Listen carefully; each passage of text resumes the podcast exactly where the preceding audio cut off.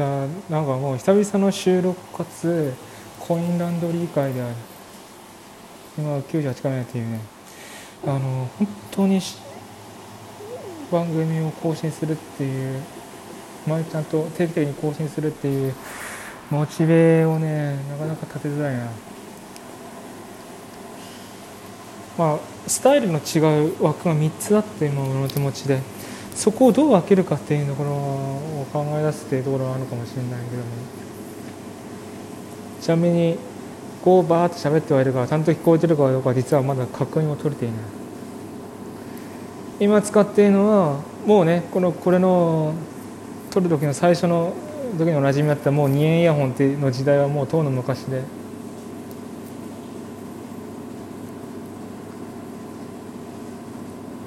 まああの EarPods がね。iPhone とかに iPhone に付属する正確に言うと、まあ、中古で買った EarPods に中古で買った3点アップル純正の 3.5mm から 3.5mm 弱からライトニングに変換するようなアダプターをかませている、まあ、トータルで言うとイヤポッツ with ライトニングコネクターと言えなくもない何かだけど。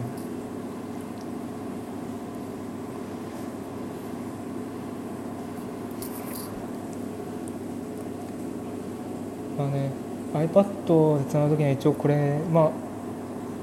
あできるだけアップル純正で固めた方が一番そのアップルが考えている条件でできるのかなっていうのはあるな。本当はヘッドセット使いたいんだけどね。この1000円くらいで買ったやつ。それはまああのパソコンにつないだりプレステ4に挿したりするから。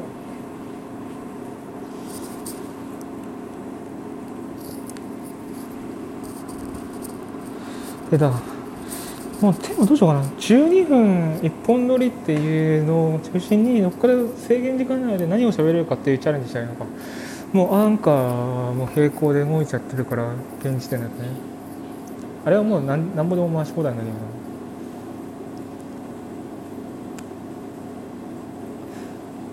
これはどうしようかな。えー、っとね。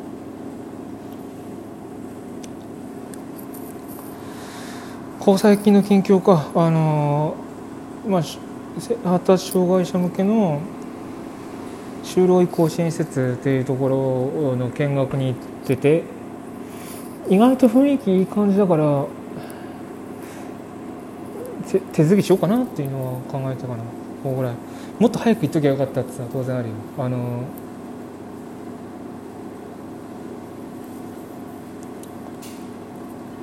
ね結局そのそこに行ったってまあ失業手当の失業給付の手続きのためにハローワークが通う必要あるしで当然その中で仕事3日あればそこに行こうってあるし。いやもう本当3か月寝てる理由寝寝てる理由なかったな。寝てる間に行っときゃよかったなっていうのはあるよ。もしかしたらその3か月もちょっと何か結果が変わったかもしれないねっていう。まあ思ったことはね投げてもしょうがないんで。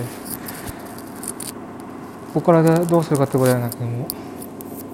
でえっ、ー、とまあ就職関係の方面はもうとりあえず足場をちょっとガンガン固めていこう。なんとかそのね限られた時間ではあるけども足場を固めていこうというところ。プライベートどうしようかな。あの、まあ、部屋は汚いんだけど。えっ、ー、と個人の投稿とかそういう面だとナビタをそうやってるんだよね手の次会を久しぶりに、まあ、PSP ぶりにやってあやっぱ面白いな面白いなと思いながら2週50時間2周して2週終わらした。トロフィー収集率のプレステ4上の中継だと84%って出てたかないやあれは本当にいいゲーム。いいゲームなんだけどあのなかなか結構素直に楽しんでもらえない理由もあるかな。外部要因なんだけどね本当に。あのあれはどこ個人的なこと言うとあれは独立した一本の作品として楽しんだ場合にめっちゃ楽しい。下手にあの同じ名前のついてる他のシリーズとかと関連性を探ってはいけない。あの急に面白くなくなるから。つながりようがないだろゼムリアの歴史だよ。というところで、まあ、これは口だ、まあ、そういうまあやってて面白いなっていうレビューじゃないな。これは感想ただの種感想だな。をノートの今下敷きに下書きに貯めてる。発売あの原作の発売日が12年の7月 ,20 7月26だからそこに合わせたい合わせて公開したいな。あちょっと待って。今コインランドリーの洗濯槽止まったから一旦ストップ。よし今乾燥機のフェーズに入った。そうあのーノートにね下書き溜めてる時だったな初めにやっぱりその自分のそのテキストのブログテキストを投稿するサービスどういうふうに利用するかって時にやっぱり自分の思ったことを書き溜めておくっていうのがやってただでじゃあ何を今書けるだろうってなった時にまあ人文社会社人文社会科学系の大学の,、まあ、こうのゼミには行っててたけどももう今じゃあ社会について何か語れますかっていうともうもうねもうそんな力はないので。ひたすらもう趣味に寄せてねテレビビデオゲーマーはビデオゲームのことを書いた方がいい。っていうところだな。まあ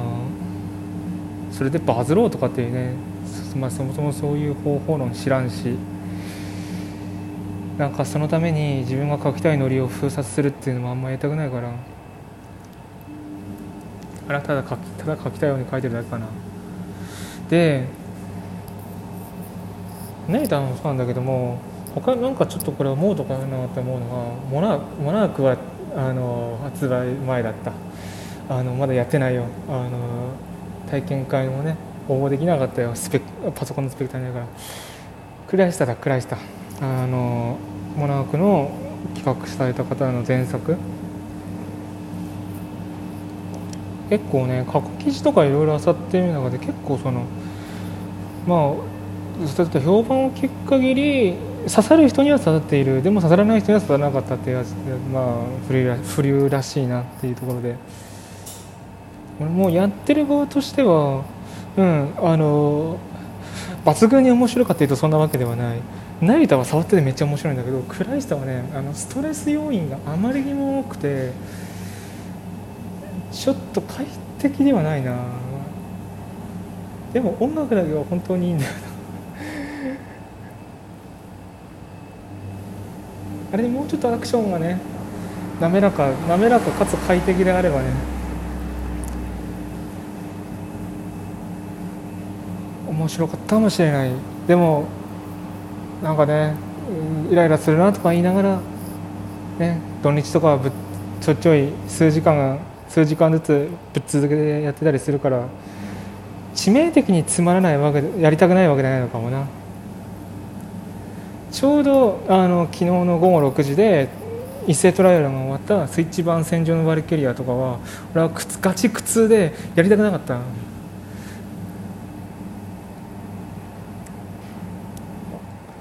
ゲームオーバーになった時に明らかにその準備が足りていないからっていうのの中での心情でじゃあまず準備してから行きましょうって言うんだけどもその準備をやさせてくれないでそのゲームオーバーを繰り返させるやつはふざけんなよって思うんだよね。あのよく負けない戦術って言葉があるけど俺はあれは違うと思っていて負けない準備をしてかつ戦術を組むっていうのが多分本来あるべきだと思っている。あの準備で負けてるやつは戦そこに戦術をで負けないようにするったってもう無理なんだよ。負けてんだもん。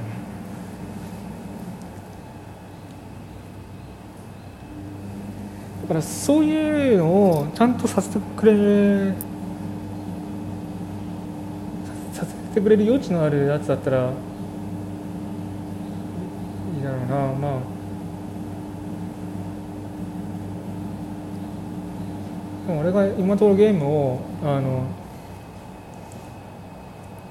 なるべく難易度を落としてやるのは、まあ、やっぱりまあちゃんと準備をする。準備をしてうまくかつうまく動いてで達成っていうところをやるにはあの最初から負けてる状態にするっていうのはダメだろうって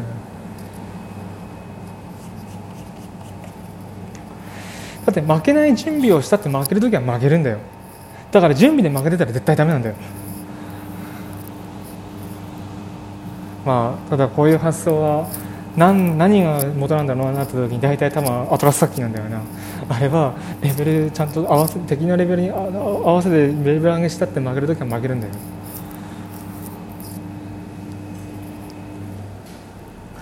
ちゃんとそのダンジョンの全ての悪魔を仲間にできる状態にしてかつちゃんと敵の攻撃で弱点を突かれないようにパーティーを組んでその上で貨車とかうんだ揃えてでアイテムもちゃんと十分な数用意してそれで戦闘中ちゃんと貨車を適正な数かけて、えー、弱弱点を的確につき無駄な行動を抑えてっていうのでやっと勝てるんだよそれがスタンバトル。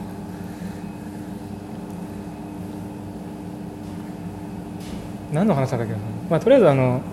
クライスタもいつか書きたいなノートに。でバルキリアは戦場のバルキリアはあの俺はもう無理。俺には無理だったあれは。多分初代のストーリーはマジで気になるからリベンジはしたいけどね。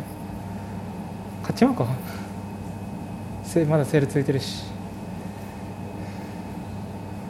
以上そんなところだ。